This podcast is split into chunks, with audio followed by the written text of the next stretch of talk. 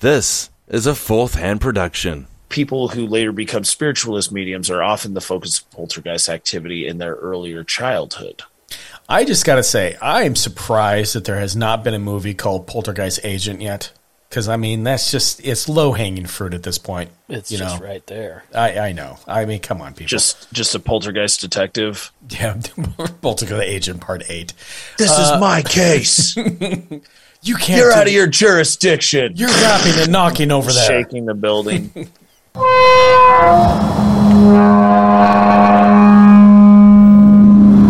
story in the news today. You believe in ghosts and the paranormal? Now, are they are they UFOs or are they like some crazy experimental, you know, governmental? I don't uh, know planes that they're building. And police in Española are catching more than just criminals. They're catching images of what they believe are ghosts. was this weird animal-like creature that was shot, wolf-like creature that just stood out in some odd ways.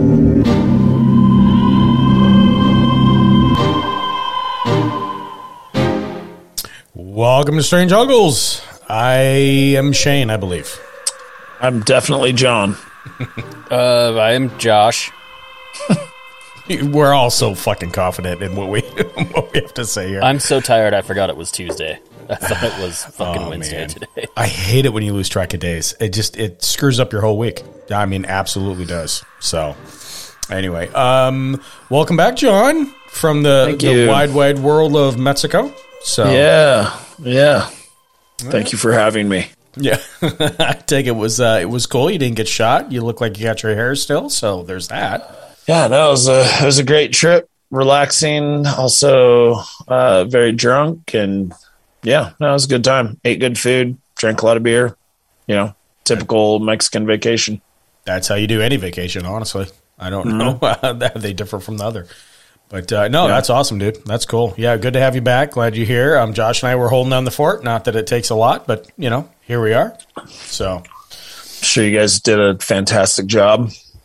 well, Well, you know, we tried. the verdict is out on that, but we'll you know we'll see what that looks like. But anyway, but uh, welcome everybody, strange uncles. Uh, do want to throw a quick shout out again for those of you. Hopefully you're you're caught up with the shows. Uh, we had Amanda from Spook Eats on last week, and uh, and just want to throw a quick shout out. Great to have her on. Number one to catch up and.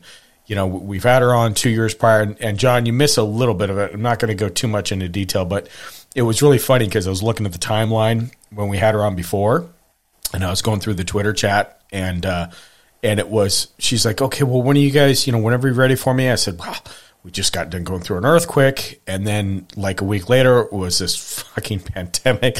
Like that was the time we had her on before. So there was a lot of catch up. Oh, it was wow. kind of surreal to look back and go, Wow, this all this stuff that happened, you know.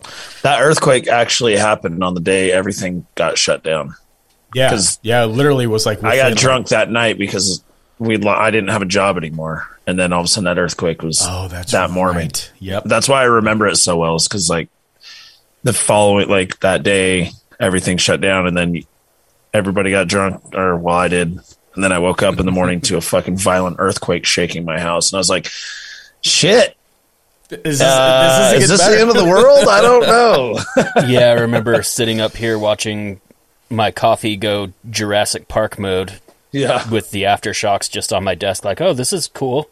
I Well, hope my shit. house doesn't collapse. You were sleeping through it. I think the initial and and John. and I Yeah, were like, I'm I don't know talking about the aftershocks. You know, oh yeah, the after. Well, I remember going to John's place, and I think it was for the garden or something. But it was like one or two in the afternoon. Open the door, and here you are in your fucking robe, and you're just like, yeah. like nobody had any, you know, we just didn't care. I, it was just a weird, it was a weird time. But, uh, but you know, looking back on the chat, which is just interesting. We talked Yeah. about that a little bit. One thing we did talk about um, that you missed, John, was, and I want to throw kudos on uh, out there for Amanda, is just her, which is, I guess, ironic because we're recording now. Um, she was doing donations and volunteer work for the uh, Buffalo victims, for the Buffalo shootings. She's from Buffalo, New York. Uh, it really hits home because it's her her neighborhood. Uh, And so she was raising funds and everything else, and and uh, so hopefully, Amanda, you know, we promoted that enough for you, and then go figure again, not to get on the soapbox, but we just had a mass shooting today in Texas as we record this. Um, it seems like this is normal, so you know, there's that. But anyway, but it was interesting. It was interesting catch up, and it was really cool. Um, I did have one thing I wanted to share too, if you guys are okay with it, and then we can kind of roll into the topic a bit. Um, and I'm kind of enjoy. I think it's really cool. I'm enjoying it, but I'm kind of a geek of sorts, so you know maybe you all might not enjoy it as much as I do, whatever have you.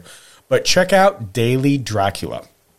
So there's an email. There's a uh, it's a company, and they send these emails out. But what they're doing is they're taking the original Book of Dracula, the original novel that came out in the 1800s, and how it's written. If you guys ever wrote, ever read it, is a bunch of letters and news journals, things like that. Like that's kind of how the book is put together. Um, yeah, it's basically found footage, but in book form. Yeah, exactly. Exactly. Really cool. Like first of its kind type thing, you know, yada, yada, yada. So what this Daily Dracula does is uh, on the dates it correlates in the book, and it starts May 3rd, I think. So I got some catch up. I got to go back and see the old ones because, you know, we're looking at like into May now. Um, but when there's a journal entry or whatever in the book, they send you an email on that exact journal entry and you follow the actual novel via email, if that makes sense. Oh yeah, You know? Um, yeah, that's interesting. yeah, kind of cool that. You know, the tech when we got, you know, whatever have you technology. It's just kind of really cool, and it's a nice little tidbit to kind of pull you away from the everyday life in general. You know, you can check out this entry that's in this novel, and then they put everything together at the end. Um, I'm thoroughly enjoying it. So I just want to throw that out there, listeners, and let you guys know that it's out there. It's called the Daily Dracula. A really cool, well done. Um, and so you know, looking for more, and I think they've got an Edgar Allan Poe as well that they do. So Yeah, it says it's uh, happens between May third and November tenth. There you go. Yeah, and that's Yeah. that's when the book entries happen. Um, so yeah, we're out to November and stuff like that. Um, Nice. Anyway, yeah, yeah, check it out, guys. If you want to, listeners, check it out. Uh, really kind of cool, you know. So I'm kind of part of that. You know, we gotta gotta have something, you know, bright in our in our world that we have going on around us now. Yeah, that's a that's a really cool idea, actually. I Just like thought you're so. like really digesting Dracula as if it's just some. I don't know. That's cool. yeah, yeah, yeah, kind of cool little spin. news story. Yeah, yeah, like just seeing it actually progress. Well, what's funny is that you know how many people really have read the novel. I, I mean, I haven't. I've always completely wanted to, but I saw the movie, figured that was good enough. It's pretty good. It's a quick read. Is it? Yeah, it? you'd probably. It didn't take me very long to read it at all, so you'd probably get through it in like two fucking days. If I hunkered down.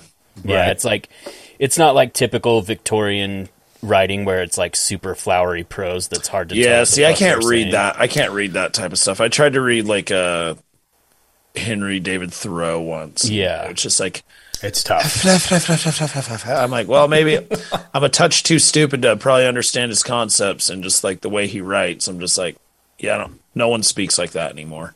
Yeah, and Dracula's not written like that. It's it's pretty straightforward. That's good. Like, No. Yeah, it's not written like Frankenstein, which I always want to read that too, and I picked it up and I tried, but it's the same thing. It's that Victorian lingo that you just you can't quite grasp onto what it is, you know. But again, Yeah. it's a classic, so you know. I mean, and it was written you by the first. it. you want to read it, but oh god, okay, I got better things to do. I got to milk the hogs. I got to, you know, there's that. So you guys are crazy. I read Dracula at work one day, or not Dracula, Frankenstein, like oh really? literally in like one day. I, I think it was just like John said. I think it's just how it's written is like I, I just man, it's hard for me to concentrate on stuff like that. But kudos on um, Mary Shelley, you know, for putting it together. She was one of the first, uh, and it was on a bet if I remember right. I don't know if you guys know the history, but I think it was Yeah, like they were all stoned out of their fucking gourds at some retreat, having like a little writing contest because she was married to fucking I can't remember his first name, but some famous poet, and like they were hanging out with Lord Byron and shit. that's right. And they had like they all got fucked up, probably had an orgy or two. Uh, decided to have a little writing contest, like who could write the spookiest story. And uh, that's Shelley she just wrote. crushed it. Yep, absolutely. No, badass. I mean, think about that. I'd, like to be a fucking mouse in the corner in that conversation. back Well, if. I remember right, like they, she wasn't considered like a writer at the time. she wasn't. either. She's never written. Yeah, she was like, well, they, she was kind of, well, and in these days too, you know, women were belittled. I mean, they really weren't much for you know whatever talent they may have. So she really proved a Yeah, lot of people. pretty sure wrong, there was a lot of know? misogyny uh, with like not wanting her to write and No shit. Funny you should say. No, I love that guy. Well, wasn't it her- crazy. Yeah, I don't know. Who cares? We all know the story. There's a movie on it with fucking Dakota Fanning. I'm pretty sure too about it. There was an episode of the Highlander TV show about it too, where the Highlander like inspired Frankenstein oh, really? because I she didn't saw that. them have a Highlander duel.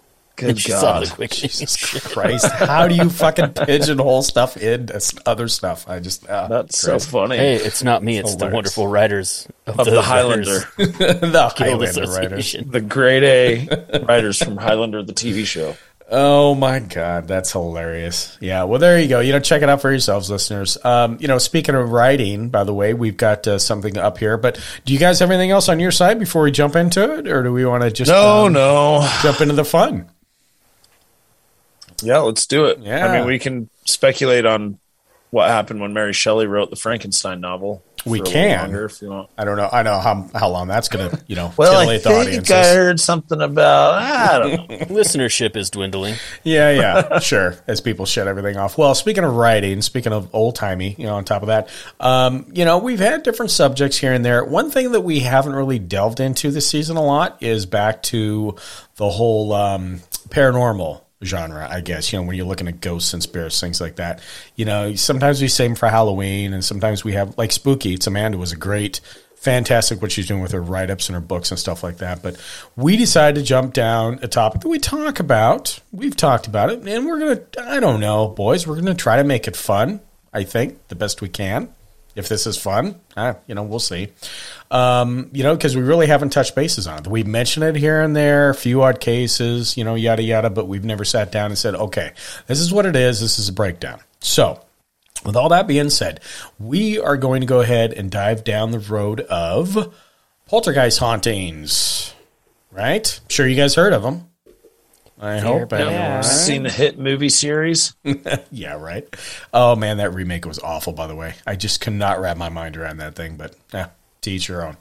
Um, but with the poltergeist hauntings, you know, we did some research in regards to uh, what it is. You know, we want to basically we want to start with properly defining what a poltergeist haunting is. And, and again, you know, we've talked about ghosts, things like that, but it's interesting and unique at the same time because there are certain factors that seem to always, not always, but most of the time, fit into what a poltergeist haunting would be because it is it is its own genre. It's over here on its own thing. You can't classify it as anything else, and that's what makes it really interesting. Um, so we're going to roundhouse that a bit. Uh, and we're actually gonna, I think, really deal more with the psychological and the mental aspect of it because that's really what drives people. That's what makes these cases. I mean, it, it's it's really mental abuse from the inside out in some of these cases, whether you believe in it or not. And maybe at the end of the you know the episode, you guys believe in it, maybe you don't. You know, but we're gonna we're gonna throw some stuff out there and um, see what you guys think. So join us as we walk down the road of poltergeist hauntings. Open the gates.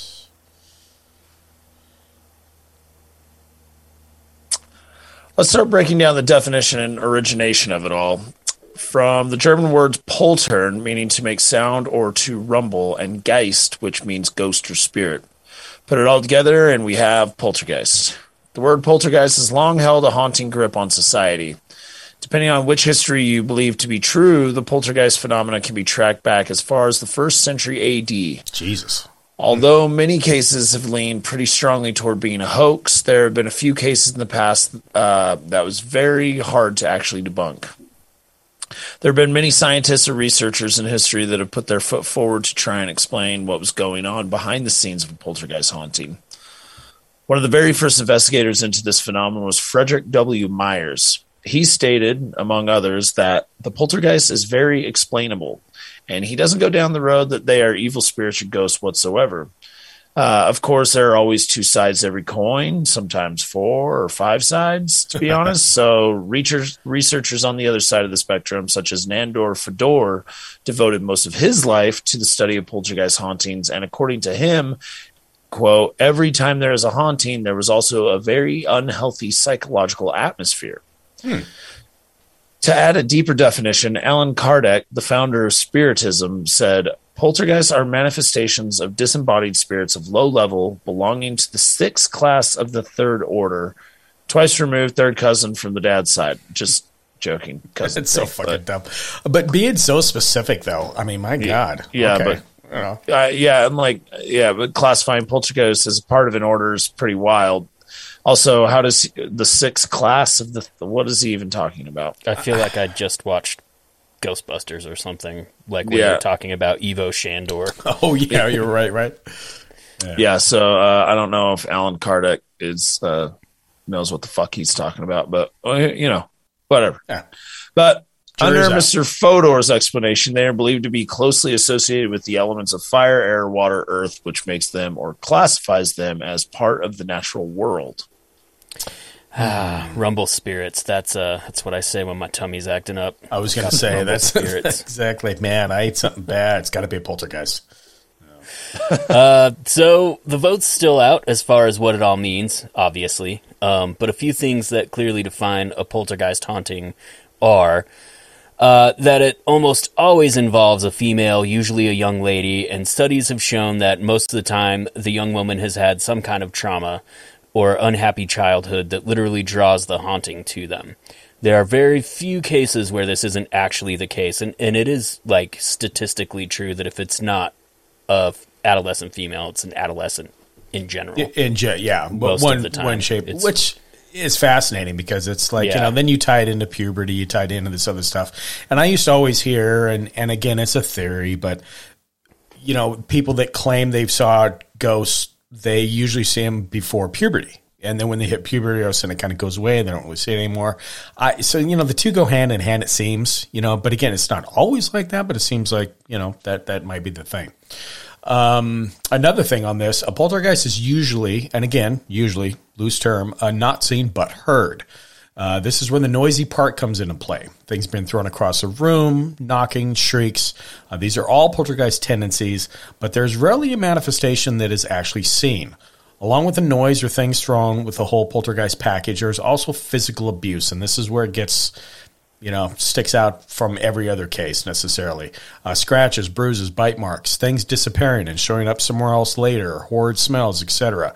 This is usually the case, but one of the stories we'll talk about, uh, it did actually manifest a bit and was seen not only by the person that it mainly affected, but her family as well. And this is rare in a poltergeist haunting.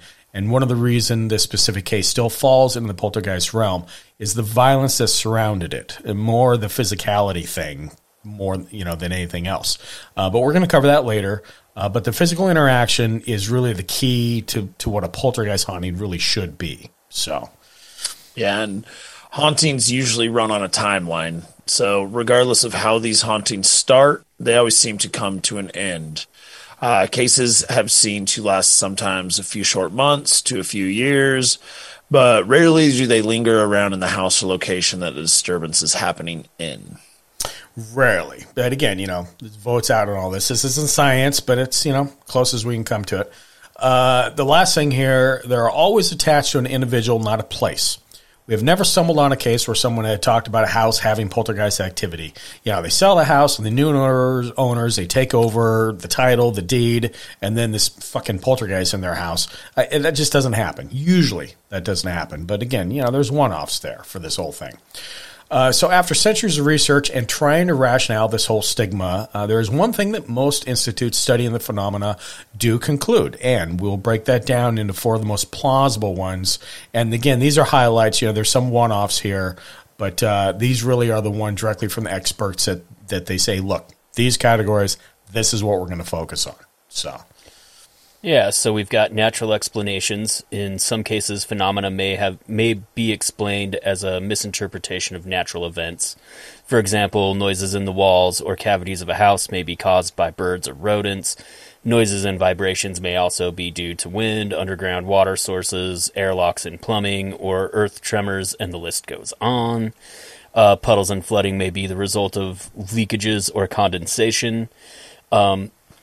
Estimates suggest, however, that the natural event events account for only a very small percentage of reported poltergeist phenomena, less than 2% actually. see, I like how they actually say that though that they they have done the studies enough to put some percentages in there, so you can kind of see that sliding scale of like you know they're not saying completely that it's poo poo and it's not a thing, but you know it possibly could be. But here's the percentage of it could be from what we've studied. I don't know. You know, I do cool. want to know who's conducting these studies. I do too. I want to be on that and team. so they have a database, and they've who has confirmed that only two percent or less. Uh, there's so when I was putting this together, there's three different uh, groups that did that. Namely, the the original Ghost Hunters that we talked about out of England. They're one, um, and there's a lot of them that, and they all estimate that that's kind of the same percentage, give or take, uh, when they look at these things. You know, and again, Well- you know, numbers vary, but that's a good baseline. Yeah. Well, and then we have the uh, spiritist explanations. So, traditional systems of belief usually assume that poltergeist phenomena are caused by mischievous or malevolent spirits, ghosts, or demons. Oh, demons! In some cases, these spiritual entities are believed to possess the victim, or what the professionals call a poltergeist agent. All right. So, poltergeist outbreaks are therefore met with fear and with attempts at magical or religious remedies involving ritual, prayer, or exorcism. With the advent of the spiritualist spiritualism movement in the 1840s, and uh, we kind of did an episode on that a while ago, uh, poltergeist manifestations came to be understood as attempts by departed souls to communicate with the living, perhaps with the aim of resolving unfinished business or to seek release from an earthbound state. The spiritualist approach to poltergeist, therefore, generally involves establishing a channel of communication with the departed soul by holding a mediumistic seance. In these seances, the poltergeist, or spirit, may apparently reveal its identity using a system of coded raps. I knew somebody was going to do that. I was just fucking waiting. or through voice phenomena, or in writing, or by using a Ouija board. Uh, interestingly, people who later become spiritualist mediums are often the focus of poltergeist activity in their earlier childhood. I just got to say, I am surprised that there has not been a movie called Poltergeist Agent yet. Because I mean, that's just it's low hanging fruit at this point. It's you just know, right there. I, I know. I mean, come on, people. Just, just a poltergeist detective. yeah, Poltergeist Agent Part Eight. This is my case. You can't. You're out of your jurisdiction. You're rapping and knocking over there. shaking the building. Fucking stupid.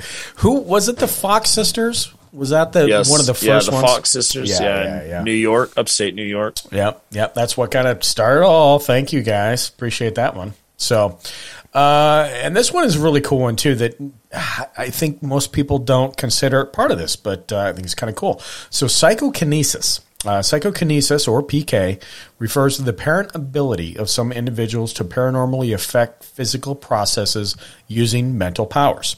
Because poltergeist phenomena tend to focus around the poltergeist agent, again, it is suggested that they are caused by spontaneous eruptions of the agent's latent psychokinetic powers. As poltergeist outbreaks are usually associated with high levels of emotional stress, it is also presumed that these may amplify the agent's psychokinetic energies until they eventually explode in the form of poltergeist activity. All fun stuff for sure. Um, you know, there's that. Uh, speaking of that, I got to watch that new Firestarter remake. I think that has something to do with psychokinesis. Oh right? yeah, Is that out there? is that out? I think it's, It's on, on Peacock. Peacock. Okay. It's on Peacock. God, you know, It's too many goddamn fucking things out there. also, I keep thinking about Poltergeist Agent, the movie, and for some reason, I want Jackie Chan to be in it. oh, well, Jackie Classic. Chan being Pretty dope. Poltergeist Agent, classic, classic. That would and be maybe so awesome. fuck, maybe this is just uh what is it, Rush Hour? Because Uh, also now I want throw in fucking Chris Tucker? Tucker to be the Poltergeist. You know what? Nobody this is steal just our Rush idea. Hour Five. Poltergeist. This is just Agent. Rush Rush Hour Five, Poltergeist Agent. Wait, was there four? Was there four of those movies? There I might as think well That's be. awful. Oh god. I mean, they they milked it for as long as they could, but no, They did, yeah, true. Poltergeist Agent is the subtitle to Rush Hour, whatever. well done, John. Well done. We got to sketch that out and make sure I'm nobody glad we figured idea. this out. Yeah, I Hollywood, mean, if call nothing us. else, just in case. So, Yeah, I know we got a lot of producers listening to the show. So, oh uh, yeah, Yeah, the whole whole basket full for sure. So anyway, um, so it has also been suggested that certain environmental factors may amplify the psychokinetic energies of some sensitive individuals, leading to poltergeist manifestations. Uh, in particular, research indicates an association with electromagnetic fields, uh, the proximity of high voltage power lines, underground water sources that change frequency, and with geomagnetic disturbances which may be caused by solar activity. So damn, there's a lot of things and factors that could, uh, you know, could be part of that. So there you are. Sorry, my psychokinesis is acting up. There were sunspots today. Oh, we're there. That's why I'm off. I knew it. I knew there was something. So Mercury's in retrograde, sunspots. I don't know, something, something like that. Mercury Sorry, in didn't mean to retrograde fry your always gets toaster. me. oh, it's okay. I'm a Taurus. It doesn't really affect me in this uh, cycle. you drama queen. God, look at you. Anyway, uh, psychological and psychiatric explanations. Uh, so basically, a lot of this can kind of be boiled down to psychological or psychiatric factors as well. Um, they seem to play an important role in most poltergeist cases, often contributing to the stress experienced by the agent. Which, god damn it, I just want to start singing Secret Yet Agent. again, I know. Dun, dun, dun, Psychic dun, dun. agent man. Anyway, Sang by Jackie Chan. Not understood Nah, by anyone. I'm You know, Jackie Chan one. has like a shitload of records in China. Does Or, he well, That there's is a not shitload surprising of at all. records. no, He's- he's like a huge like pop star. Also, yeah, he's like just know an that. icon over there oh yeah, of, in many forms. Well, you learn something new every like day. a He's lot like of their David Hasselhoff, but like talented. dude. He he's got a lot of records. Like he he's he's a huge singer. N- not to sidetrack, but I, I was a kid when I watched David Hasselhoff sing on the Berlin Wall, and it was awful then, and I knew it, but I couldn't put my finger on why. It can't get much worse. I mean, Jesus, the guy. I don't know. I'm don't I'm know why. comparing them, but saying Jackie Chan is better. Oh, okay, fair enough. Yes, thank you. Like you. they've Yeah, they've got had out. similar arcs, both action stars, but also you know singers. Oh, yeah, fair enough. Yeah, But you know, still Jackie can't get that better. scene out of my head. Ooh, oh. So anyway, Berlin Wall aside, uh, most poltergeist agents are young children or teenagers who may be struggling to cope with the onset of puberty, with family tensions and other interpersonal conflicts and difficulties, or with physical, verbal, or sexual abuse. Which is all pretty bad shit. I mean, I think we can agree there. Yeah, agreed. Um, in many cases, the poltergeist outbreak is preceded by an in, indif- sorry, by an identifiable emotional or interpersonal crisis. So basically, like parents are getting divorced, maybe creepy uncles coming around, you know, yeah, yeah, like- a lot of that stuff in these things, you know. or just plain old like we moved to a new house right as the child is starting puberty and shit's just weird. Yeah, know? it hits. hits Yeah, I wonder fan. if these kids are just fucking creating it and they're just uh, that's the powerful behind a lot of it. psychokinesis. That's the thing. Is See, I lean towards basically that. their emotions manifested. They've just got like Yeah. crazy angst and Yeah, like somehow crazy they're just and- able to tap into something fucking nuts. And Yeah. and a higher than normal PK ability, and Yeah. bam. Well, and again, boom, not to now all of a sudden you got Firestarter. got but back to Firestar. I was going to say one of the reasons I'm dragging my feet on the remake is because guess who is the dad? Zach David Efron. Hasselhoff. No, close enough. Jackie Chan. Jackie Zach, Zac Efron, and I'm like, God, I don't know. I don't. Zach think I can do Efron. that. Yeah. How's he still being cast? The guy I from don't Scrubs? No, No, the the- guy from High School Musical, and uh, yeah, yeah, he was in that. Oh, movie with uh, The Rock. Neighbors. He's in the Neighbors. yeah. He's that's him. Sexy man. Yeah, Seth Rogen's neighbors, right? That guy. Yeah, yeah, yeah, yeah, yeah, yeah. yeah, yeah. I, I don't just really know do anything it. about High School the musical. That I'm Are you sure, John? I hear you secretly willing listen to to it at night, but um, just saying. Baywatch. No, I know- that Baywatch movie with The Rock. I know who you're talking about now. It just took Yeah. me a second. I was thinking of the Scrubs Zach. That fucking Oh, nerd. I don't think I've ever seen Scrubs. Eh, it's a fun show. I hate that show. I've seen it a couple times, like, I like it. somehow, and I'm just like, good Yeah. God, how did Fair this enough. get anywhere? Well, anyway, we're sidetracking. I digress. so, at the end of the Someone's day. At the end of the day, all this is fine and dandy, but just because it's a great way to approach it, we're going to dip our toe into this whole thing and focus mainly on the psychokinesis and psychology or mental aspect of this, which I think is kind of the most interesting uh, aspect of it as well. Uh, there have been hundreds and hundreds of cases covered throughout the ages, some debunked and some still floating around the proverbial mist. Some of the cases have been sensationalized, such as the Conjuring trilogy that covers the Enfield case. So we're not going to go down that old dusty road, but instead we are going to cover two separate poltergeist cases that have been buried in time for a bit, both dealing with the typical factors mentioned above and what we think accents the psychology or mental aspect of it all. And I think the two um, cases that Shane has brought here are uh, there's one in particular pretty fucking terrifying I- when I read through yeah, it. Like if if it is to be believed, I'm That's just the like, key.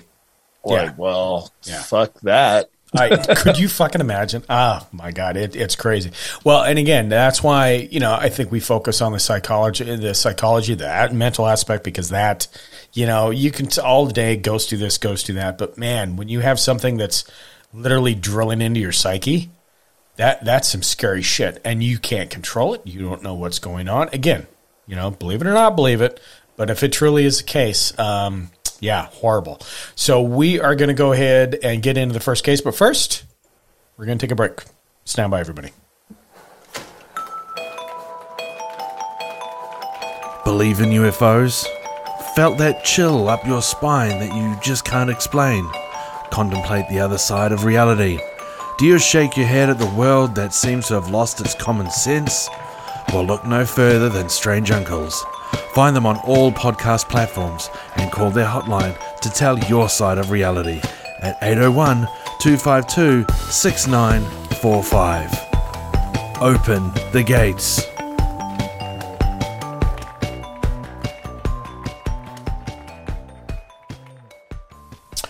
All right, everybody, we are back. Uh, we are going to start with a case that's actually fairly old, and, and you haven't heard about this. It's very interesting. It took me a while to kind of dig it up. Uh, this is a case called the Amherst Poltergeist. Uh, the year was 1878 in Amherst, Nova Scotia. A young Esther Cox, barely 18 years old, is brutally attacked and almost raped by a friend of the family named Bob McNeil. That piece of shit. Fucking hell, Bob. Yeah, fuck. What are you thinking, Bob? Uh, he was a shoemaker, and Esther was eh, kind of somewhat day in the guy, evidently. So the story goes that while on a carriage ride, McNeil stopped the carriage in a secluded area, got out, and pulled a gun on Esther and asked her to get out too. Uh, another carriage came coming down the road, kind of spooked Bob a little bit. He got back in. He agreed to take her home. So, you know, uh, uh, I guess disaster averted, you know, kind of, sort of. Uh, shortly after the beginning of a cruel and dangerous poltergeist attack was witnessed and recorded by many.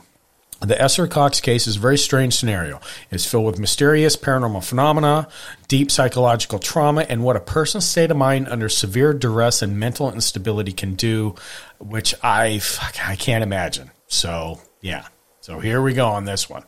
Yeah. So Esther shared a house with her sister Olive. Uh, Olive was married to Daniel Teed and uh, lived together with their two children, Esther's two siblings, and Daniel's brother. So, you know, hey now, hey now, it's a crowded house now. Anyway, uh, you're Sing it. Welcome. Um, although it had plenty of rooms, the house would at times become even more crowded as Olive and Daniel Because there's it- a fucking poltergeist. Oh, Boom. yeah, and on top of that, right? End of story. an Case unwanted guest along with the paying ones. Sorry. Olive and Daniel would rent uh, rooms out for extra cash from time to time. So yeah, um, there were people coming and going also, which by the way would kind of make the house a little bit of a liminal space, kind of like a hotel, Uh, yeah, kind of, and uh, attachments, which right. makes makes for thin boundaries between uh, uh, the the real and the unreal, so to speak. yeah, anyway, good call out. Yeah, yeah. Um, yeah. Thanks, George P. Hansen and the Trickster and the Paranormal.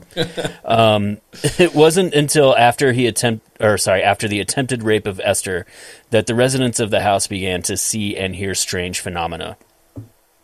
Esther had suffered minor cuts and bruises from the attack, but this was nothing compared to the psychological scarring it had left.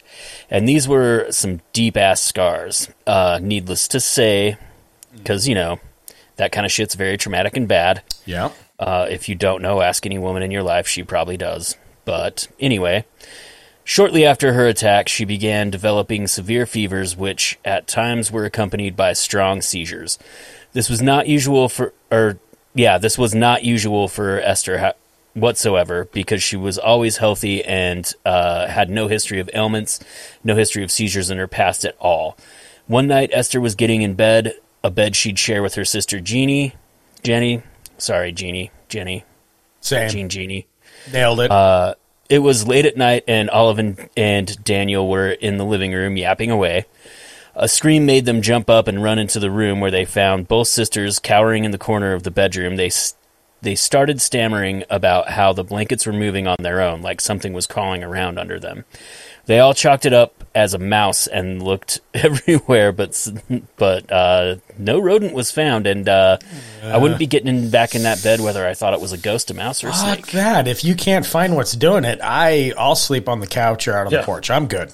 I it can have the bed tonight. Yeah, even How's if it was a mouse, I'd be like, well, I'm not sleeping in there tonight. Yeah, right. kill that bed, kill it with fire. Uh huh. I'd almost rather sleep in it if it was a ghost. yeah, It's a lot, a lot easier, dude. Feels less honestly. gross. At least ghosts are sanitary and they're not taking little ghost pellet shits. I, I was gonna say I've never seen a ghost turd. Knock on wood. So maybe there's Uh, that. you don't know that. Oh, they're true. Invisible. I could be What sitting if in you're them right walking now. down the street and you see what you think is dog shit, but that's actually a fucking spectral turd? Casper, Very you much son could of be. a bitch! You're shit on the side of the sidewalk again. That's when he relapsed and went back into his drugs, his drug days. Casper's awful, awful drug days. he's Yeah, like, dark "Have you days. seen the housing prices? Like, what do you expect me to do?" A ghost can't even afford to get into a place. It's yeah, awful. you know it's bad when a ghost can't afford to haunt. How much do you want? Fucking inflation, man. Oh God! Anyway, Sorry. sorry Um, everyone. anyway. I the blame same screen was. All right, class, are we ready to move on? I think so. Yes, maybe. yes, I've settled down. I'm sorry. Ah, it's all good. The same scream was heard the following night when Olive and Daniel burst into the room again. They saw an old box which was full of strips of fabric strewn across the floor. Apparently, there was a strange noise emanating from the box, a loud noise which had awoken the girls. And no, it was not a front fart. When Esther reached underneath their bed to pull out the box, it jumped by itself and landed in the middle of the room. Taken aback, the girls saw the box take a second leap up into the air, spilling everything out of the box. Onward to the third night. Esther decides to turn in for the evening early. Uh, she'd been feeling pretty crappy that day and needed and needed some sleep. Hours after laying down, her sister decides to turn in for the night. Also, uh, she gets into bed, and within minutes, Esther jumps out of bed, screaming "Bloody Murdy, bloody, bloody Murdy!" I don't know. what that is. Murdy. Some Ooh, kinda Bloody Irish Murdy. I Hey, hey! I dated her in high school. Shit's- Shush. It's a bloody Murdy. Anyway, Hey, anyway, shiver the- me timbers. It's a bloody murdy. Calm down, the Jack. pirates were screaming bloody murder. um, uh, Jenny snaps out of her drowsiness and finds Esther in the middle of the room, eyes bulging out and squins, squin, and skin swollen. It's and bloody red murder hot. and squin. bloody murdy squin. Cool name for a band. Uh, Esther is screaming, "What's happening to me?" I mean, that would be pretty fucking scary for sure. Yeah, Holy shit! Just yeah, waking yeah. up Ugh. feeling all weird. Yeah, and gross. just oh, just swollen and hot. All your squin and your fucking bloody murdy, Bloody murdy all, over the you. place. all your Yeah. squin feeling like it's gonna fall off your body. Ugh. Eesh. Well, uh, she was then hit by a wave of convulsions that dropped her to the floor. So not a not a good night. Uh, not not a good night at all. So again, Olive and Daniel came into the room to find Esther shaking on the floor. While attempting to help her, four thunderous claps resonate throughout the house, shaking and rattling everything in it. Uh, everyone is paralyzed with fear. They have no idea what's going on. And immediately after the sound stops, Esther stops shaking and falls into a deep sleep like nothing happened, which would be that's normal. Yeah. insane. What are you gonna to do? hear. Yeah. If I heard thunderous, like I think thunderous claps are some of my most. I do not want to hear that. I, I, I, you know what? The wife and I were talking like we had lightning storms last night, and she's like, "Oh my god, I, I hate that. That scares me to death." I go, "Yeah, lightning's bad. No, the thunder. You, you mean the stuff that can't hurt you is okay? there was that Yeah, conversation. like actual thunder doesn't bother me, but like I think after that earthquake, just the way the oh. like just a Oh. Yeah, thunderous yeah, yeah. in your house. it's shaky and then I on told- top of that. Oh, I told you guys about the fucking people that banged on my door in the middle of the night. that Like, doesn't help. and it just made a thundering sound like that. It's, it's a very unsettling sound. When it when it sounds like it's right on top of you, it's really scary. And I think not awful. because you think it can hurt you, but more because it's like, startling. I where's mean, the shit. fucking lightning? Like, Yeah, yeah, yeah, You're looking for the follow up. Yeah, yeah, exactly. Yeah. Mm-hmm. Exactly, like, even though what's- what's coming? first, but it's still like, what the fuck? Yeah, what's coming now? But Yeah, well, how was this right on top of me? So after that, they all stand around the bed, confused, terrified, obviously. Esther's skin is returning to its regular color, and the swelling began to go down, as well as everybody's anxiety. So for three days, Esther's asleep and bedridden, which I imagine you'd be bedridden Go if you were asleep for three days. Yeah. So After the during this time, down under, yeah, you would be. during this time, there were no strange or bizarre issues that happened prior, but by the fourth day, when Esther started to come to a little, for four loud thunderous claps shook the entire house. Olive and her husband decided they needed a second opinion, or at least a fucking break from all the weirdness. So they called in local physician Dr. Cartwright. Dr. Cartwright made it a point to document the case from the beginning, which is smart. So Oh, yeah. his first Absolutely. night there, he witnessed things that would be indicative of high strangeness. That night in the Teed residence, Dr. Cartwright j- jotted down in his journal a strange incident in which Esther's pillow moved from underneath her head, seemingly pulled by an unseen force. Fuck that. You know what? Okay, you know what? I did accounting on the side. That's going to be my new profession. Hope you guys figure this out. I'm out of here. I, I, I couldn't. I don't know. I just couldn't do that. Yeah, if if oh if I if I witnessed that, I'd be like, okay, I'm I'm I'm leaving now. but uh, in his notes, uh, the doctor mentions that Esther's hands were in plain sight and that there was no visible form of trickery that could have moved the pillow from under the girl's head. However, as the night gets darker, so do the events. Dr. Cartwright wrote down the presence of loud sounds and banging emanating from underneath her bed. Again, checking for any signs of trickery, Dr. Cartwright was at a loss for an explanation. Hmm. Moments later, he heard a sound which sounded to him like a metal piece scraping against plaster. What what he wrote down next changes the tone of the entire case, and this is if this is true. If it's like, true, yeah. if this holy is shit. true, this is terrifying. So, a few feet above Esther's bed on the plastered wall, he watched as letters began etching themselves, forming letters that are a foot long. The message was clear and ominous. Esther Cox, you are mine. Dun, dun, dun. Sexy. Holy shit. No, I- you know what? And again, lean back on accounting. I think that would be my go to, especially after I watch that happen. You know, if it's believed to be true. This is just You know? all the rage of like you know expressing your love to your lady friend. And your Yeah. demon. Is yeah, that- like yeah. fuck a diamond. Like make letters magically appear Yeah. on the ceiling. And become, uh, dude, What if this poltergeist Yeah. is just misunderstood? What if he really cared for her and he just, just you know, didn't know how to do it? Pretty in Pink. Jesus Christ Almighty. Uh, anyway, so yeah, the frightening ordeal uh, was enough to keep the good doctor away. So thank God. Uh, he returned next the next day, only to fill his journal with all kinds of random, unexplained events. Potatoes being hurled across the room by unseen hands. Potatoes? Potatoes. Spontaneous fires erupting throughout the house, and the thunderous claps had returned. Go figure. Uh, this time they were heard coming from the roof of the house. As the days passed, the paranormal events continued. Knives and forks suddenly flew across the room at high speeds. Dogs and cats playing with each other, uh, jamming. No, make them the dogs and cats. thing. Was was her sister just on the roof twerking? yeah, yeah, Is that what the thunderous be. claps were? God, I fucking hope so. Sister twerking in 1878. Yeah, yeah, yeah. you get down here right now, Missy. Nobody even knows what that is yet. Um, they jam themselves on the walls at times. Talk about the knives and the forks, not the twerking. Uh, lit matches were said to materialize out of thin air and land on the beds. Furniture was moved and tossed around when no one was in the room. For Esther, the poltergeist activity turned from annoying to life threatening, which is where most poltergeist cases end up going to. Uh, go figure. So, witnesses claim to have heard the sound of a heavy slap, only to see welts rising from Esther's face, turning her whole side of a cheek red in seconds. Something was now physically harming Esther. Uh, feeling guilt, she decided to move out of the crowded house and into a more comfortable one by asking her eldest sister and her husband, Captain James Beck, uh, which I find funny that you know that was in there, uh, permission to move in. So while staying miles away during this time frame, no strange phenomena was reported at either location. It seemed that whatever was frightening the Teeds, it had vanished as quickly as it had manifested, and seemed that Esther was the catalyst of it all, even though she had no issues staying at her other sister's whatsoever. So, um, after feeling that everything was okay, that everything had returned to somewhat normal, she returned to Amherst. One Sunday, Esther decided to attend a mass, as one does, especially when you're haunted by demons and spirits.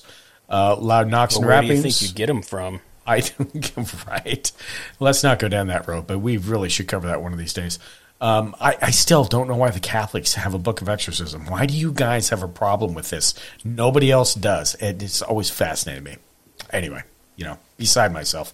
Uh, loud knocks and rappings kept interrupting the otherwise peaceful Sunday sermon. As the preacher tried to keep doing the sermon over the noises, Esther began to feel more and more embarrassed as everyone stared her direction. Uh, everyone in town knew about the strange goings on inside the Teed house, and Esther, trying to save face, got up and excused herself from the mass. Soon after, the noises ceased and the mass continued in peace. Go figure. That's that. So She's fucking lucky that she was born a hundred years later. uh, yeah, Maybe- no shit. She could be a witch, right? And Maybe she was that would end that. during the mass. I'm just cutting a rug. Yeah, cutting a rug. Yeah. No. anyway, Anyway, I'm surprised she wasn't just like like run out of town because I mean, you know I- I- what I mean, Yeah, was I this mean, like yeah. 1878? 1878. well, Like, it I mean, was. people weren't that open minded in 1878. they weren't, but this is Canada too. So Nova Scotia, yeah. yeah, it might have changed. you know, Yeah, kind of known for scenario its how things go. open-mindedness, eh? Yeah. well, I you know maybe that changed how things are going. Now, if she was in a European country, I yeah, this this might not be. Uh, Well, Might I not have think been an with like spiritualism being kind of all the rage in this time too, that probably like people had a little bit different attitudes to it Yeah. than they did, like John was saying, maybe hundred years earlier, definitely than two hundred years earlier. Oh my god, yeah, yeah. You, well, and the thing is, with the whole spiritualism, really uh, run rampant in America, not anywhere else. You know, a little bit in England, a little bit, you know, on the other side, but we kind of took off that whole thing. So, uh, but yeah, you know, she could have been like way, way before this. She would have been burned at the stake, I'm sure. You know, born in the wrong oh, place, yeah. wrong time. You know, done deal. So, yeah, crazy. yeah, it would have been she would have been medium rare, or perhaps well done. Who knows? anyway, uh, Esther's welcoming back into the Teed house was a bitter one. Go figure. Strange. Nobody wanted her back. Yeah, I don't understand That's weird. that at all. Yeah. I want Like, to come oh, back. hello, Esther. Fuck, can we Uh, get what rid of your sister? wrong What the with fuck the is going captain's on? fish and chips? Why why are you back here? Yeah.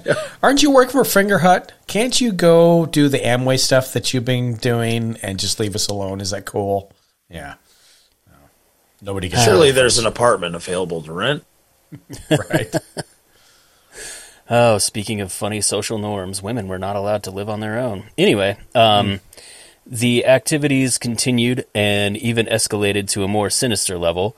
One of the neighbors had gone over to the Teeds to hang out, as you do in 1878. Uh, the neighbor, a young man, was playing with a pocket knife when it was suddenly ripped out of his hands and flew straight into Esther's back piercing its blade deep into one of her shoulder blades, which sounds uh, real rough. I'm I'm not into that. Um, other things that occurred were unexplained fires that erupted around the house. Knives and forks were thrown by some entity, sticking violently into woodwork.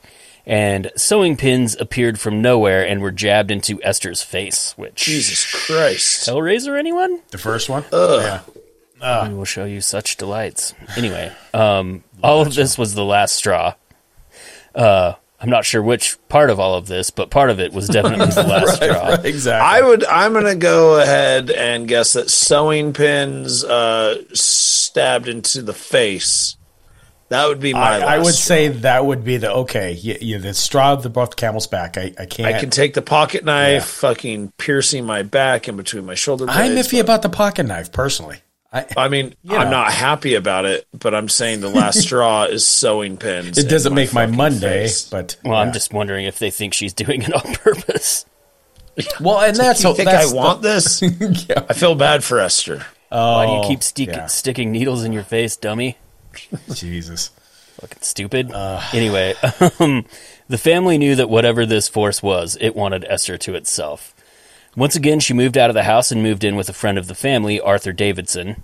Uh, not long after moving in, the barn caught fire and was destroyed. Arthur, being the fucking stand up family friend that he was, believed that Esther was shitty. behind the arson and had her arrested. As you As, do. as one You know. does. Yes. What are family friends for? Uh, Esther was convicted of arson and sentenced to four months in prison. She ended up serving only 30 days.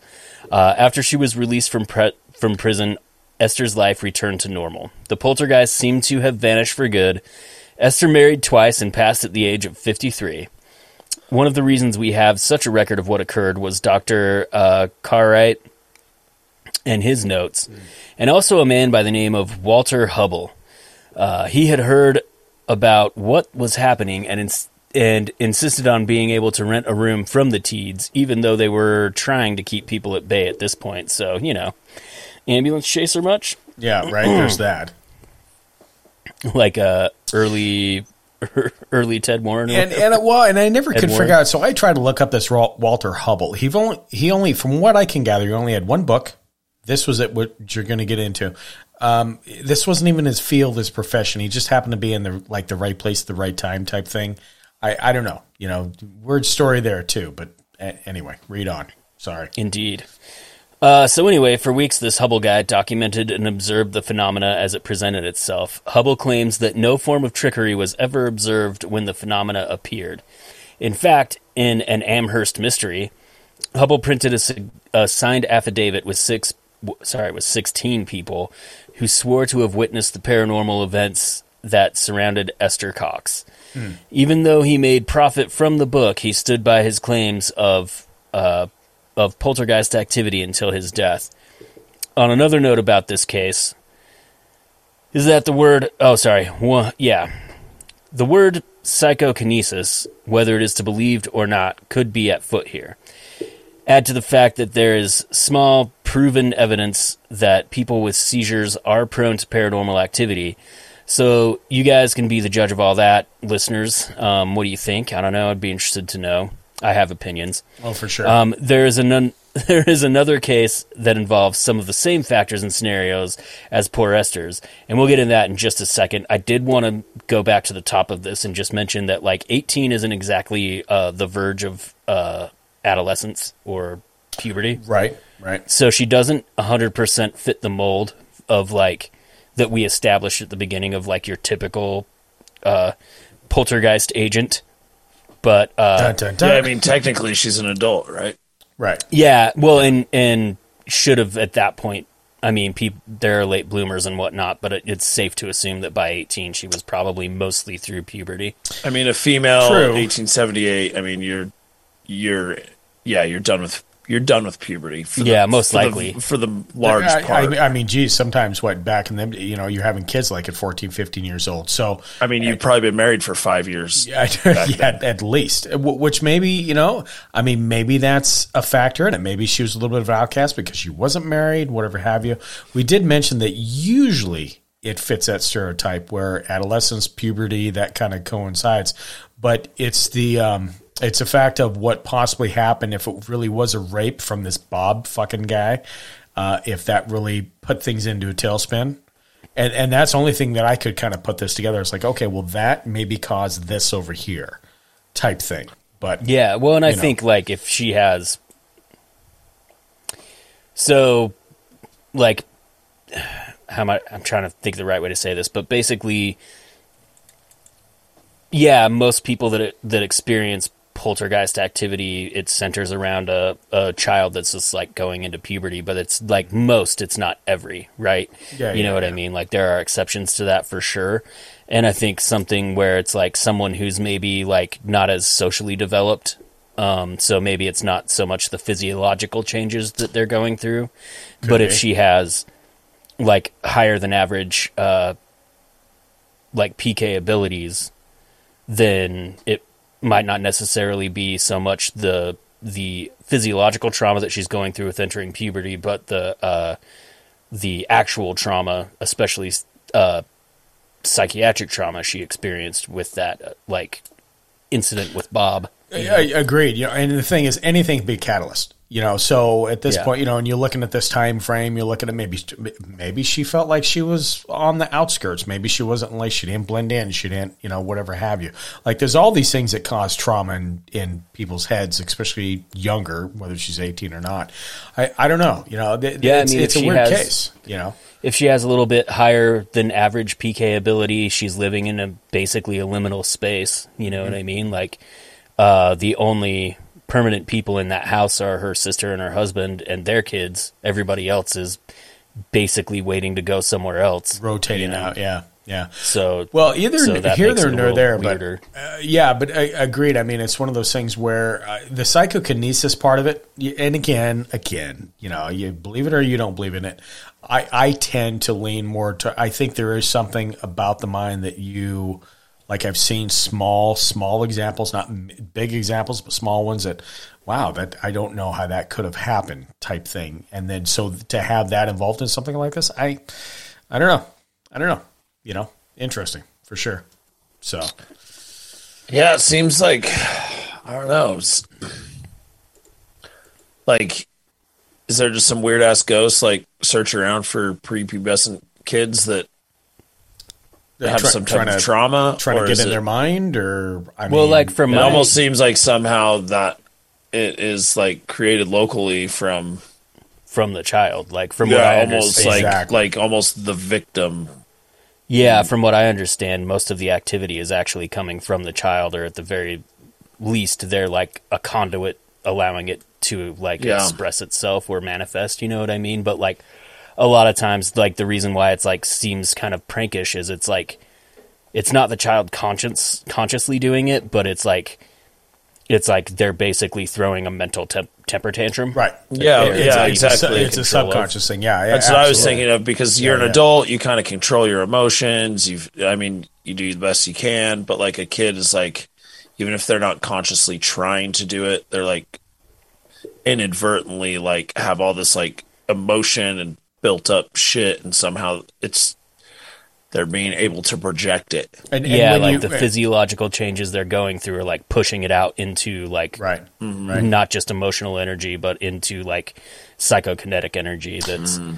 they don't know how to control. I mean, honestly, like They don't know how to control and They don't even realize they're creating it to even control it in the first Yeah, place. it's like uh, in the X Men when kids find out they're mutants, basically. Yeah, You yeah, yeah, yeah. Like it's all of a sudden this shit starts happening that they can't control, but they're obviously the, e- if not the cause of, definitely the focus of. Yeah. You know? Well, and you mentioned earlier, it could be one of those things too. Uh, is you know this stuff is, is trickster stuff. It's you know a lot of these things that that it's pulling like you know throwing boxes around, doing this around. Like it's throwing a temper tantrum. It looks like a ch- you know if you had a child, they're throwing shit around with the exact same thing. So maybe well, and the like subconsciously making you know, things disappear and, and show up somewhere Right, else later, right, or like right. the dropping a pebble through the roof. You Yep, know, yep. basically just like I'm gonna be real fucking annoying, but Yeah. I'm not like Yeah. Subconsciously, I don't know I'm doing it, but I'm yeah, still a kid. But it's also the kind of annoying shit little kids Yeah. do. Yeah. Do you have any know. games on your phone? Interesting. Very interesting. Watch me do this. You know what Yeah. I mean? Yeah, yeah. Uh, definitely a lot of good food for thought there. Well, um, we have another case, our second case of the night. So the case of Doris, I'm going to say Bither. That's what I Yeah, was that thinking. sounds Bither. right. Yeah. Bither, sure, we'll roll with it. So in August of 1974, skip ahead 100 years, essentially, uh, Dr. Barry Taff, a doctor in psychophysiology, a biomedical engineer, and a world renowned parapsychologist, was discussing issues related to his latest case with an associate while browsing books at the local bookstore. Doris Bither overheard the conversation and approached Dr. Taff, telling him that her house was haunted and she needed help. He agreed to investigate and at the time thought it to be another standard case, no different than his hundreds of other reports, but oh, how wrong he would be. So, a little background on Doris before we dig into the bulk of the story. She was a mother in her early 30s with four kids, six year old girl, and three boys at 10, 13, and 16 years old. She had past relationships that were very abusive, and because of that, had some mental scars under her belt, and was trying to drown out most of the grief with alcohol, as you know, unfortunately, a lot of adults do. You know, uh, myself Yeah. included, some at points in time. So, Yeah, yeah. uh, but that also caused caused a strain with her kids, which, by the way, each had different fathers, and it's not a judgment here. It's just one of the facts in the case. Um, you know, doesn't matter. So it's assumed that she came from an abusive home, but this was never proven, only speculated, and was never really admitted by Doris. Just her past bad relationships she had. When she approached Dr. Taff, she was living in Culver City, California, in a rundown house that she moved into August of 74, which sat on Braddock Avenue. When Dr. Barry Taff arrived at her home a few days later, he noted that the home was in a state of squalor. The house reeked of rotten garbage, dirty dishes were piled high in the sink, and the house was filthy in every way. I can't was- handle it. I just can't handle it. I, I made No. it attentive. I would, my mind would blow up. Oh yeah, yeah. still. And I mean, I, I feel like I'm a clean freak, but I feel like you're on a next level uh, than me, Shane. Oh, thank you, man. Yeah, I, I well, guess. I don't know. I, I, don't no, I mean, a, I mean, your house is always spotless, so Uh, so I know this would destroy uh, all of us. But it was obvious that Doris was not like fit to perform her role as a mother, and the children were left to fend for themselves most of the time. Uh, in his initial discussions with Doris, Dr. Taff reported that she was the victim of abusive relationships and was demonstrating symptoms of a deep psychological trauma. Although he didn't immediately dismiss the case, these discoveries added to his skepticism a bit and possibly heightened the degree of the investigation, or just simple curiosity on Taff's part. Yeah, and you know what? And let's unfold that a bit. So, literally, the guy's in a bookstore. Yeah, and granted, okay, so he's a parapsychologist. I get that. Maybe you're catching whatever lead you can catch. But, you know, you have somebody random come up to you and go, Holy shit, my house is haunted. Do you want to help? Do I? Like, I just, I don't, I don't know. You know, I mean, it just seems like a little, eh, you know, but still. I mean, I, I guess benefit of the doubt, like maybe she had a good story and she was very like Could seemed be. Yeah. seemed normal enough, and it's like, well, maybe his caseload at the time was pretty light, and he's like, all right, I'm looking for Could be. something like Could be very, very legit. Yeah. you Yeah, know, like, and then he goes and looks at this fucking disaster. I think if I was in that position, like I'm a so so called parapsychologist, my workload is super light. Get approached by this random lady. She seems put together enough. I walk into that house. I'd be like, and There's some shit it going me. south. Yeah, exactly. I don't think I pursue it past that. I'm not getting No. in this world. yeah. Well, you know, unfortunately though, he did. And that's the thing. So, you know, he did stay. He did stick with investigation for the most part. Uh, and then shit got real with this whole thing. Uh, he met the children. And the children, first thing that they told him was, oh, yeah, it's an entity. They call it Mr. Who's It, which all four had claimed to witness on numerous occasions. Uh, he, noted, he noted that their depictions were remarkably accurate, not just matching each other's, but also in details commonly attributed to entities from his other cases. Because, you know, that's what this guy does. Um, the kids said they thought it may have been the granddad of the previous residents, but again, that's just a guess. So, on another note, Doris was purportedly attacked and raped by a violent entity over and over. This was what she was claiming was happening in the house, which is just in itself, again, if you believe in it, holy shit, that is a whole nother next level. Um, her children were also a party to the events in their home.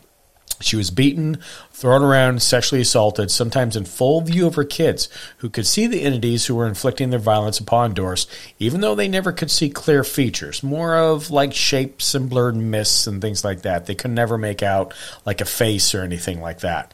Uh, but they could make out torsos and everything, which her son years later actually kind of um, verified, you know, later on. Uh, concerning that Doris had asked for help, what puzzled Dr. Taff the most was that Doris was being very uncooperative during the first visit. Without her help, the investigation could not continue. However, her attitude would soon change a few weeks later, and the phone call was made to Dr. Taff's office by Doris saying things had gotten much worse and they needed help fast. Over the next several months, investigators attempted to document the claims of Doris and her family. It was believed that there were four manifestations in the home that were responsible for an array of paranormal phenomena. One phenomena observed in the home included many instances of the type of activity commonly reported in haunting cases. Uh, the Bither home seemed to have reached a state of infestation as activity was nearly unrelenting. They were levitating posts, uh, levitating pots and pans, strange sounds and smells and objects thrown about uh, by unseen forces. One of the most disturbing aspects of the whole Doris Bither case uh, was that the usual poltergeist type activity, it wasn't usual, um, but it soon became clear that to everyone that there was something truly evil in the house, and it or they were physically attacking the family. It was believed that three malevolent entities were in the home and were aggressive towards all the family members. Doris, however, was the one who seemed to be the target of most of the violent assaults. Uh, the paranormal activities were strongest whenever Doris herself was present in the home, while the other children were pushed and on occasion thrown. It was Doris that claimed that one of the entities, the largest one, was sexually assaulting her as the two others held her down. I fucking couldn't even imagine. Uh, and it gets a little worse here too with the kids. Um, as hard to believe as the claim may have been, there were witnesses to the attacks. While no one actually saw the entity, witnesses did see Doris attacked by an invisible force that punched and slapped her, threw her against a wall as if Phantom Hands was grabbing her. Uh, Doris also displayed injuries common to rape victims, with bruises on her inner thighs and around other sensitive areas of her genitalia. yeah, so there's that, right? I man, I don't know. I I yeah, holy shit. This is starting Anyway. to sound more like possession or straight up haunting than like a poltergeist. Uh, but- y- yeah, you know, possession, fine line, maybe, right? So yeah. yeah. Well, and especially Yeah. because, again, Doris is clearly an adult, right? She has four kids. yeah, she's Yeah. got a couple boys that are around puberty, which maybe if I'm I wondering thought if about the- that. I'm wondering Yeah. if the You know. the kids are causing this, yeah, probably not like knowingly. and Like- then, but somehow doors because I thought usually it's the you know the person that's bringing it on is usually the target. Usually, yeah. So well, But also, it's like usually not just limited to them, but they're usually the focus of it. yeah, or maybe Right. those prepubescent kids are just fucking pissed at their mom. Hey, you know, Well, it's you know what? She doesn't I mean- sound like the best mother. that Yeah, that's a no, problem. exactly, that's what I'm saying. Yeah, yeah. I mean, it very could be. I mean, it could point to that. Uh, yeah, yeah, absolutely. It just ah, fucking crazy. So Well, as the investigation continued, Dr. Taff organized a group of paranormal investigators as well as pa- uh, professional photographers and camera operators to go to the Bither home and attempt to document the case. The group assembled in Doris Bither's bedroom and waited to record the events. After a period of time had passed uh, and nothing appeared to be happening, Dr. Taff suggested that Doris yell at the unseen entities to try and provoke them to act, because that's always a that's Yeah, what that's that's great one idea. does. Uh, hey, uh, Doris, uh, I, I have this one request. So remember um, getting held down by two entities And- while and- the and other getting raped? sexually assaulted you. yeah. Um, so nothing's happening, and we're all kind of bored, and we're kind of getting hungry. Do you think you could just like yell and uh, curse at them to see if maybe they'll do it again? I- Did I- you, can you just- call them all a bunch of cocksuckers? Is that We're, is that we're good? just. I'm just throwing this out there. I'm just seeing if the you know like this is our research. It's scientific validated. So fucking OG you know, Zak Bagans up in this joint. Jesus Christ.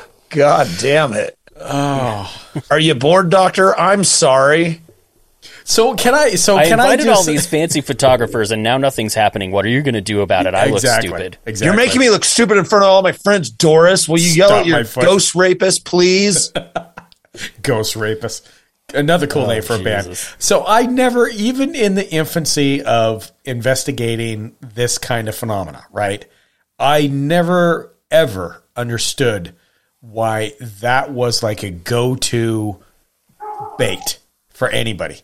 Yell at them, call them names, you know, make rile them up, get them upset, and then they're going to come out. I and not from day one did I ever think that that was like the right thing to do.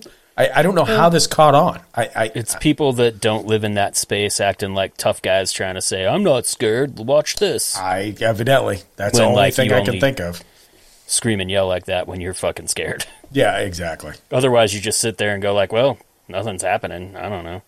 Jesus Christ! It's just fucking. Could you yell at them? Could you? Could you kick them in the nuts if you can find them? Could you? Could you do something? You know, we got money on the table here, people. Yeah, ah, pretty much. Anyway, ugh. As all looked on, a green mist began to form in the room, and before long, a figure could be seen in the mist, becoming denser as time passed. It was described as being a large human torso, very muscular, without any other features, such as arms or legs. Perhaps it's not surprising that when the film from the numerous cameras was ex- examined, there was little to see, as is often the case with paranormal activity. Uh, go figure. Uh, the only photograph of interest is one of Doris sitting on her bed with in, or sorry, with a strange arc light showing over her head. The light could not have been created by the lighting in the room and is actually above Doris, uh, not on the wall, as it does not bend with the corner of the room. Despite leaving that leaving that house, Doris claimed that the entities followed her every time she and her family members moved. Doris claimed to have even become pregnant due to the spectral rapes, but medical tests showed that she was suffering from an ectopic pregnancy, which I mean, Jesus. she had to get pregnant somehow. Um, as of the late 80s, Doris and her family had not been heard from. The family seemed to disappear from the spotlight and supposedly return to a normal life. I mean, hopefully. Well, Like- yeah, right. I mean, you know, if that's a set, and I was actually going to include the picture uh, that I found, and and it is strange when you look at it. Again, it's not something direct, it's not an entity, whatever have you, but how the light is is like shaping around her, and they got quite a few of it. Um, you don't really know what the source could be. It is interesting. I will say that. Yeah, again, skeptical, but interesting. So, anyway, Yeah, um, I mean, I feel like I'm looking at that picture right now. I just googled it, and there you go. I mean, I don't know much. I don't know anything about uh, like photography really, but it kind of just looks like y- you could make that with a camera. Like I've seen like live shots of people playing shows, and it's just like the, you know, like I, I've seen that, but usually everything's blurred in the picture, one way or another, rather than the person that's there. Um, because my mom was famous for that. You know, she'd get everybody lined up. She'd take the picture. She goes, "Okay, everybody say cheese," and then the minute that everybody's ready to go, she go click and then move the camera at the same time. So every fucking family picture looks like just Poor a trigger control. blur. You know, it's just awful. yeah, I don't know. I think I've seen. I I don't know. Uh, It's an interesting picture, but I don't know enough about photography, and I feel like that could be created with Yeah. a good photographer. Maybe I don't Well, know. fair enough. That's Yeah, just my yeah. it's my skeptical brain. I can't accept anything until it's just been like pounded into you. uh, just proven. Like I don't know, picture doesn't prove No, anything. I get right? it. I get it.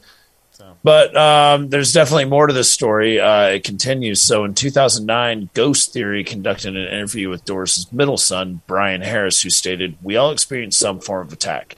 There was the pushing, biting, and scratching being done to us. There were about four entities in the home, and they made themselves known by appearing all the time. I think it took a lot of energy them energy for them to do that. He described the entities as follows. It was always like a fog, like a human, but not quite. Mm. During one incident, Brian, who was in his early teens at the time, attempted to intervene in his mother's attack and was thrown across the room. That's Brian has also crazy. related that his mother started experimenting with a Ouija board and held seances in her early years and would later mix this activity with drugs and alcohol. It is apparent that she was battling personal demons and may have been self medicating, but searching for answers from the spirit world. What transpired did little to relieve Doris's emotional and mental turmoil and would push her to the very limits of sanity. Her son Brian did also confirm that his mother had died in 1999 at the age of 58 due to cardiopulmonary failure after moving to Texas, then back to California. Yeah, and we're looking at you know like what 1974 time frame. Man, that's early. That's early way to die. I mean, 58. Uh, yeah, it's awful. Um, so I didn't have it on the write up, but I wanted to. I guess not really surprise you guys, but if you listeners are listening, so that last case that we're talking about, it actually there was a book called The Entity. And there was a movie that was out, and I want to say that there was a big time director that was involved in it um, not Spielberg. There's big time director, but it was actually the movie is called The Entity, and I, I've seen I saw it when I was young, but uh, it was very it followed this case pretty close as far as what the movie was compared to the story. Um, just interesting, you know, for the most part. I I know there's like couple books out there on the whole thing, but uh, again, you know, if you're to believe this, holy shit, you know, especially being the kids you know, and seeing this happen, like watching your mom, there's nothing you can do. You're thrown across the room, you can't get to her. I, you know, I mean that that kind of flips the the chart on everything a little bit for sure. You know, but anyway, um, there you have it. So two stories, both wrapped up in mental abuse, violence, and mental exhaustion, literally. Uh, whether you believe in the paranormal or poltergeist to be more precise, which is what we talked about this whole time, it is interesting how these cases follow a template of sorts. Again, like Josh said, not every single time it's the same thing, but there's certain factors and they do stereotype themselves a bit, and they really have for centuries. Uh, these two cases are just a smidgen of examples of poltergeist hauntings, and as we talked about previous, the majority of poltergeist hauntings follow these exact same factors. So you listeners be judge of all this, but um, I did want to wrap up, and, and then we can kind of go back and talk about this a little bit. Um, when I was a not a kid, teenager. I want to say I was like 16, 17 type thing. I met her when I was a soft, no, met her when I was a freshman. So freshman, sophomore, junior. Knew her all through high school. His name was, well, I'm not going to tell her name. Anyway, um, her family, I used to talk to her all the time on the phone because we would, like, we were homework buddies and all this other stuff. And I remember when it first started happening, I'm on the phone with her, you know, again, quarter phone back in the old fun days. Yay and she screamed and there was a smash and and I couldn't figure out what was going on. And and I'm like, what happened? And she's like, oh, the the the cassette deck just flew across the room. Like wherever they had their cassettes at, just got up and just flew across the room. She would have like knives pointed at her when she was making a sandwich, and they would spin around on the counter. It was this old grain silo that I guess a couple older women um, refurbish into a home. And her dad exact same thing as in a poltergeist. Like your dad could not get he could not get warm. He was always by the fire. He was always pissy. He turned into an alcoholic when he wasn't really drinking any time before that. And the whole family for like two years were just gradually falling apart. It wasn't until her older sister turned 18 and she moved uh, to do her own thing and after she moved they everything all of a sudden was normal. But they did move out of the house, I think, just to kind of change scenery. So I don't know necessarily it was a sister was a factor, if the house was a factor. But man, talking to her on the phone and like I'd ask her at school the next day, I'm like, Are you okay? What happened? And she'd tell me these fucking stories. And I'm like, Oh my God. Like she just you could see the exhaustion in her face. You could see she was just older than she needed to be um, she didn't know how to help her mom and dad. Like it was just, it was awful. It was horrendous. Whether it was a poltergeist or not, I don't know, but it had the same factors to it. So, um, just wanted to share that story on, on this episode and kind of tie everything together. And then, of course, you know, you listeners and, you know, John, Josh, you guys be the judge. Uh, yeah, I mean, shit, fucking crazy, you know? So, don't know. Don't know yeah, where to go with it. Interesting. Yeah. Yeah, I mean, uh, I, you know, I'm I'm a skeptic with all this stuff. So until it happens to me, I think, you know, what are you gonna do? Yeah, agreed. Yeah, yeah. Um, but if any of this is remotely true, it's fucking terrifying and shit.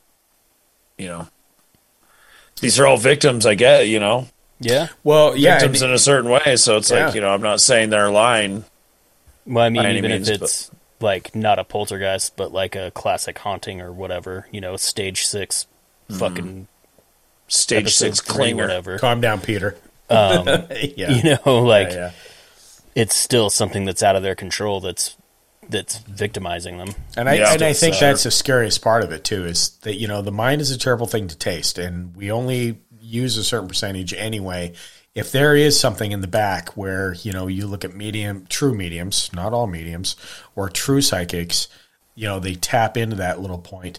Who's to say that you know we talk about psychokinesis that that's not uh, it's not a thing and, and it's just not defined. And if that's the case then yeah holy shit it's going to rock your world. You know you don't know how to handle it if you don't know where it's coming from. And mm. so yeah. Yeah. Yeah interesting Anyway, But folks, yeah, that is uh, Poltergeist. You know, we haven't dealt with that uh, before. We wanted to talk about that. We wanted to find it. We want to throw some cases out there. There's tons of other cases, uh, and not to poo poo. And I want to go back a little bit. I'm not, we're not trying to, you know, like fucking be snide towards Conjuring or anything like that, you know. But but honestly, it's still a movie. Same thing with Poltergeist. Same thing with these other th- entity that I mentioned. You know, it's still a movie, still Hollywood. You know, you take it with a grain of salt, but there is some truth behind it. But if you really dig down, like the newest ones, uh, the Conjuring trilogy, how the Enfield went down, absolutely was not how the movie portrayed it at all. Like if you look at actual the case studies and the research, uh, just do yourself a favor and look onto that a little bit more. Even if you watch a show, go back and, and kind of dig into it a bit if you're really curious. And you'll find that there's, it, it's just, you know, you got to separate Hollywood from real time stuff. Uh, and, and if nothing else, it's, you know, it's just research on your own end and, and know what you want to believe, what you don't want to believe. But, uh, you know, when it comes to PK or psycho, psychokinesis, I, I don't know, uh, boys. I happen to lean towards, I think it's possible, pl- very plausible, very plausible. Oh, I think it absolutely is. You know? Yeah, I So- I think it's possible.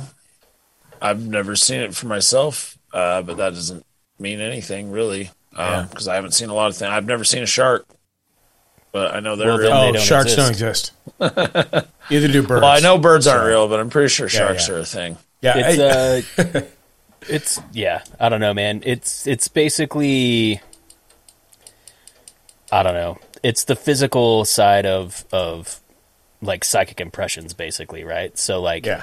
even if you could get even just a little bit of uh of actual evidence, that would be really cool. It's too bad that like pretty much all the evidence that was gathered during um like uh the remote viewing stuff that they were doing with Uri Geller and, and shit is basically tainted because he's allegedly full of shit. But uh like I don't know, man. It's sad. It's sad with that. You know, the whole spoon thing fucking what took him right down the hole.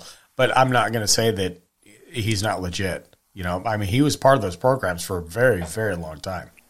So, you know, something be said about it.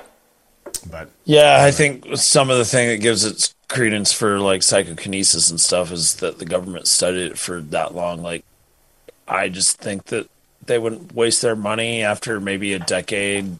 Went, we're not getting, or even five years. If well, I was going to say, you yeah, study it for five years Yeah, and yeah. you don't get one single result, or like maybe the random like out of no, play the numbers game, like you got to be right a certain amount of times.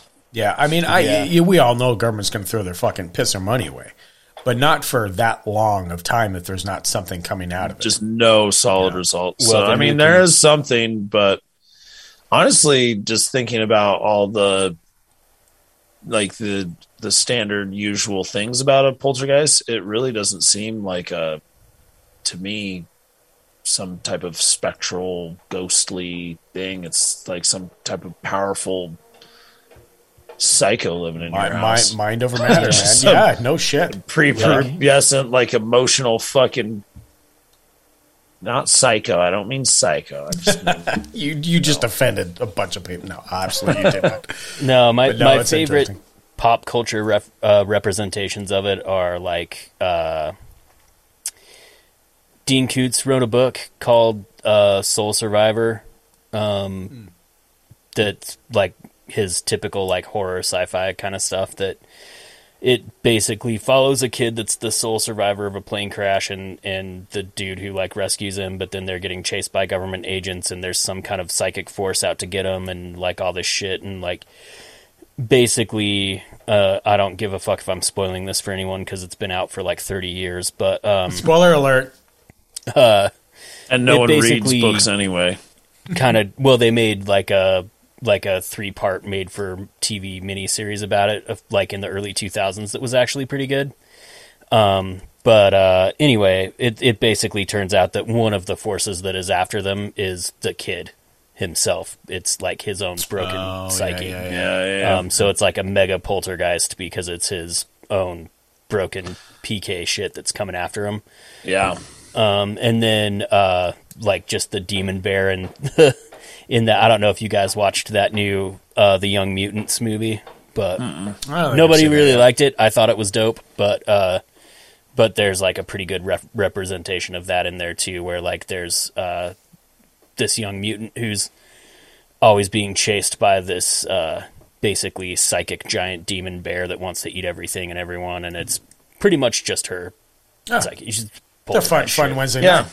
Yeah, shit. I mean, yeah, that somehow makes sense to me. this Yeah, crazy thing Sum that it all, doesn't it make all. sense to you me, know, there's some shit that's doesn't. Yeah, I mean that's very just as much as a good conclusion as anything else. To be honest with you, so. Yeah. Yeah. interesting. Well, there you go, everybody. There's Poltergeist. So um, we have some guests lined up uh, the next couple weeks. We have some more research we're going to do. Um, and then again, want to thank uh, Amanda for coming on. We want to thank actually uh, Thomas Winterton as well. Uh, Skinwalker Ranch. I think I want to say today or Wednesday. No, Wednesday. New episode drops. I'm like one episode behind, but uh, he was right. It's very interesting this new season. Uh, getting a lot of feedback from it. Uh, again, this is season three, and they're of course they're digging. They're doing some of these other things, so it's very interesting. Just want to you know thank Thomas for coming on and and being transparent with all that stuff. Kind of amazing, kind of cool. So you know, and we're still trying to get a trip lined up that way. It's just a matter of getting us all together for the most part. But if you have, you know, we covered a couple cases with the poltergeist thing. There's tons more. If you have ones that you know caught your eye or fall in the same you know, line lane as far as you know mental or physical or psycho you know something that's more towards that emotional psychological behavior to make the cases work uh, by all means you can write us at strangeuncles at gmail.com you can call us at 801-252-69 45 i hope that's a dog in the background john because if that's a rat i will tell you to run. So I'm jacking my dog off right now. Actually, Eh, that's fine. Yeah. That's a you, you do you man. everybody. You take We your own path Don't judge me, everyone. I know, right? So anyway, um, thanks everybody for everything. You guys got uh, you guys got anything on your side? Nope. Nope, just flat out. Nope. Fuck you guys. We're done. We're out of here. Uh, I uh, don't have anything, but Melvin says hello, and he thanks me for petting him. I'm I also uh, I wasn't jacking my dog off. I was just giving him a pet. I saw. Yeah, I saw sure. on camera, sir. I've never jacked my dog off in my life, and I don't mm-hmm. intend on it. Mm-hmm. Don't be mm-hmm. ashamed of it. It's fine. You gotta make the most. of it. They'll only live like. 15 Well, I'm going to years. create my dog making a poltergeist in my house because he's fucking traumatized. So I'm not that kind of guy. I don't want to play with fire. Oh, I'm still trying to bond with Spock. You know, I mean, he's a new pup, and I love him to You're death. still you got that dog like six months ago. Yeah, I know. He's just such a. He's a mama's boy, and All of your dogs are not around. really dogs. They're not. They're not at all. So No. yeah, no. We love them. Don't get me wrong. Uh, Tony's a. well, Well, apparently you don't love Spock. So I love love him. Spock. You don't love Tony. Oh, I love Tony. Tony's well now. I love Tony. Now we got Spock. So you know he stepped up in the level. So there's that. But I will always love Ellie. God, she's so sweet. Love my little Ellie Belly. Anyway, um, so that's all we have. Everybody stand by for guests next week. Thank you for listening. Uh, follow us, rate us. Hopefully we're doing okay. And um, good seeing you, John. Missed you. Missed you guys. Good to see you. Goodbye, listeners.